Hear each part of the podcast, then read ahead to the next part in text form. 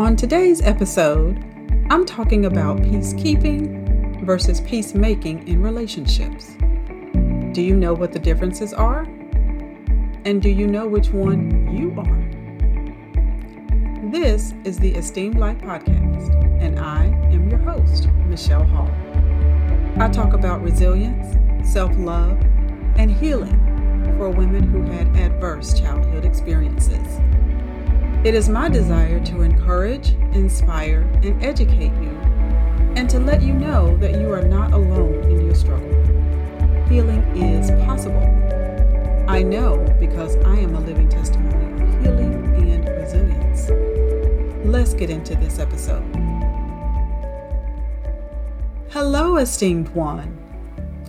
April is National Child Abuse Prevention Month. I mention this because perhaps you were abused as a child and grew up into a hurting adult. That is what happened to me. You know, the more adverse childhood experiences you have, the greater the risk for negative outcomes later in life. You have probably heard the saying that hurt people hurt people.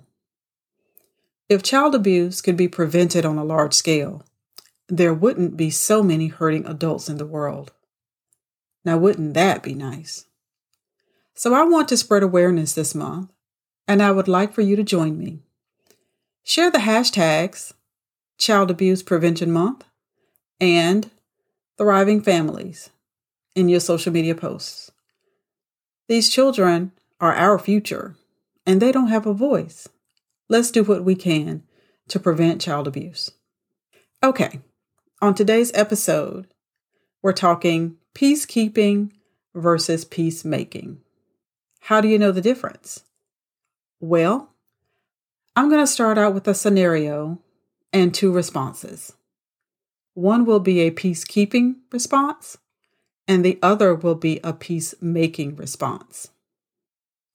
Let's say we have a married couple who is getting ready to relocate to another state. They are going from a two income household down to a one income household. The husband wants to purchase a new truck before the move is made. This was not a part of their original plan. They are going from two household income to a one household income so the wife can focus on getting a professional certification before returning to work. A truck payment was not in the plan and will put a strain on the household budget. It is a bill that they don't need because there's nothing wrong with the truck that he has. But the husband insists that he has to have this new truck before they move to their new location. Okay, wife response number one Honey, I understand that you want this new truck but right now is not the best time to get it. We have expenses related to the move, and it will be a while before I am working again. Let's discuss what might be a better time for us to take on another car payment. It's not that I'm opposed to you getting a new truck, but perhaps it would be better for us to get settled in our new location and see what our budget will be looking like in the next few months. Wife response number two Bay, I know you really want this new truck, but you know now is probably not the best time to get it.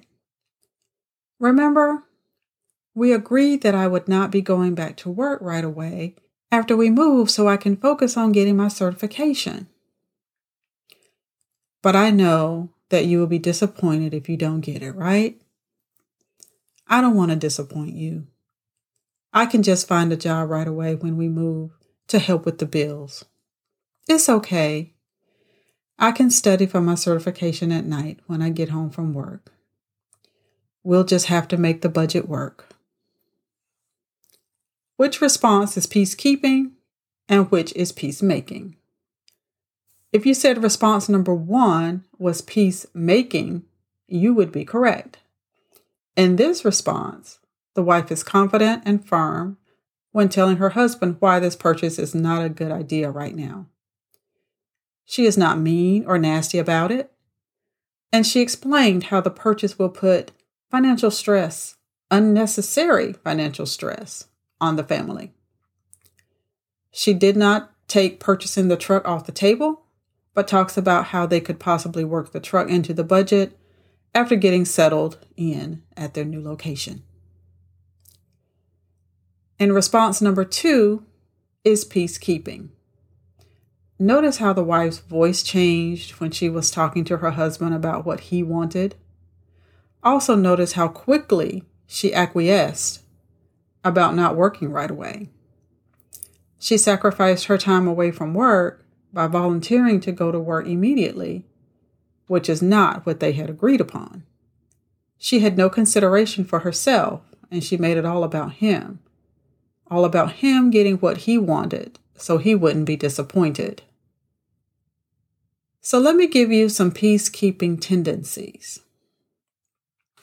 uh, people pleasing, doormat behavior, lack of confidence and self esteem, codependency, anxiety, and or depression. Here are a few peace-making tendencies. Reasonable and level headed, shows grace to others, listens well and shares wisdom, confident, has the fruit of the Spirit, which are love, joy, peace, patience, kindness, goodness, faithfulness, gentleness, and self control. It's about how you handle conflict. Peacekeeping is about maintaining peace and harmony in the relationship. It involves creating a, a calm and harmonious environment. This approach focuses on managing and minimizing conflict rather than resolving it completely. Peacekeeping is often given a negative connotation, but peacekeeping is not all bad. Sometimes it is the better way to go. Sometimes it's just better to keep the peace. You know, Pick your battles, right? Not everything has to be a debate. Other times, peacekeeping is the avoidance of something that really needs resolution. Most people don't like conflict or confrontations. You may find it difficult to express your position effectively because you are afraid. Fear can be a powerful force in your life if you let it. Perhaps you are afraid to oppose someone because you don't want to upset them or rock the boat. You just want everything to resolve itself and go away. it would be nice if that was how it worked, but it rarely works that way. That approach just, just leaves things unresolved and festering. You may be afraid because you don't have confidence in yourself, or you have low self esteem or self worth. In this situation, you don't feel like you have the right to voice your opinion. So you either don't say anything at all or you relent very quickly. So I have a confession to make. I am more of a peacekeeper. At least I was earlier in my adult life. I remember after I was married how my mother in law worked diligently to break me up with her oldest son. How dare me marry him and take him away from her, right? She played all kinds of silly games. She was passive aggressive with it, though. She would be nice in my face, but would be plotting, plotting behind my back to pit me and my husband against each other. Once I realized what was going on, I just kind of chose to ignore it because I really wanted peace in the family. I wanted everything to be smooth and, you know, just flowing well, like it should be, hoping that she would stop the shenanigans. But she didn't. And eventually, I had to end my relationship with her because it actually got worse after my son was born. And I was just, I don't know if it was because I was getting older and just didn't give a darn anymore, or I just got fed up with it. I don't know what it was, but I really had to terminate my relationship with her. And it wasn't something that I really wanted to do because I knew that it would have a significant effect on my husband. But I really needed to do it for my own peace of mind. There is a scripture in Romans 12, verse 18, that says, If it is possible, as far as it depends on you, live at peace with everyone. That is an indication to me that it is not possible to live at peace with everyone. So I had to do what I felt was best for me and my mental health. I had dealt with that for at least 15 years. I think I did my part in trying to live at peace. Why was I peacekeeping instead of peacemaking? Like I said, I wanted everything to be smooth, so I just let her do her thing and no one checked her on it. And that stemmed from my aversion to conflict. I didn't learn how to resolve conflict as a kid, and I really didn't know how to do it as an adult. I had low self esteem because of the abuse from my childhood, and I didn't want to upset anyone. My experiences shaped how I behaved until I decided to take that behavior captive and decided to do something different. Peacemaking, on the other hand, involves actively seeking resolution to conflicts and creating a more intimate and fulfilling relationship. This approach requires open and direct communication, addressing issues head on, and finding solutions together. Peacemakers have confidence in themselves and can clearly articulate their point of view. Peacemaking can be more effective in the long run because it promotes a deeper understanding and connection between partners. In the two responses that I gave at the beginning of the episode, you can probably figure out which way response number one ended up. That response was clearly a peacemaking example. And although I didn't give the husband's response, I'm guessing he did not get that new truck before they moved. If you find yourself peacekeeping when you want to be peacemaking, you can start by building your confidence and self esteem. You can also do these five things. Number one, improve your communication skills. Make sure to listen actively to your partner and express yourself clearly and respectfully. Avoid using accusatory language or attacking your partner's character during disagreements. Instead, focus on the issue at hand and work towards finding a solution together. Number two, practice empathy. Empathy is the ability to understand and share your partner's feelings.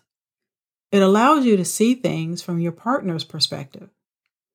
Try to put yourself in your partner's shoes when discussing a difficult issue and show that you understand their point of view. One of Stephen Covey's seven habits of highly effective people is to seek first to understand and then to be understood. Number three, take responsibility.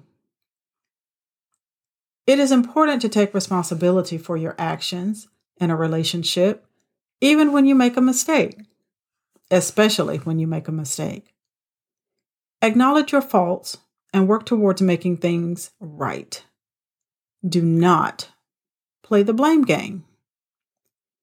This will help to build trust and respect between partners and promote a peaceful environment. Number four, set boundaries. Boundaries are essential in any healthy relationship. Make sure to set clear boundaries with your partner and respect each other's space and privacy. This will help to avoid mistakes and conflicts that can arise when one partner feels their boundaries have been crossed. Number five, practice forgiveness. Everyone makes mistakes, and it is important to be able to forgive your partner when they do. Holding grudges and resentment can lead to a toxic relationship. So make sure to work towards forgiving and moving on from past mistakes. Tell yourself every day that you are worthy to share your point of view and to be heard. Be intentional about it. And before long, you will be a strong and powerful peacemaker. Until next time.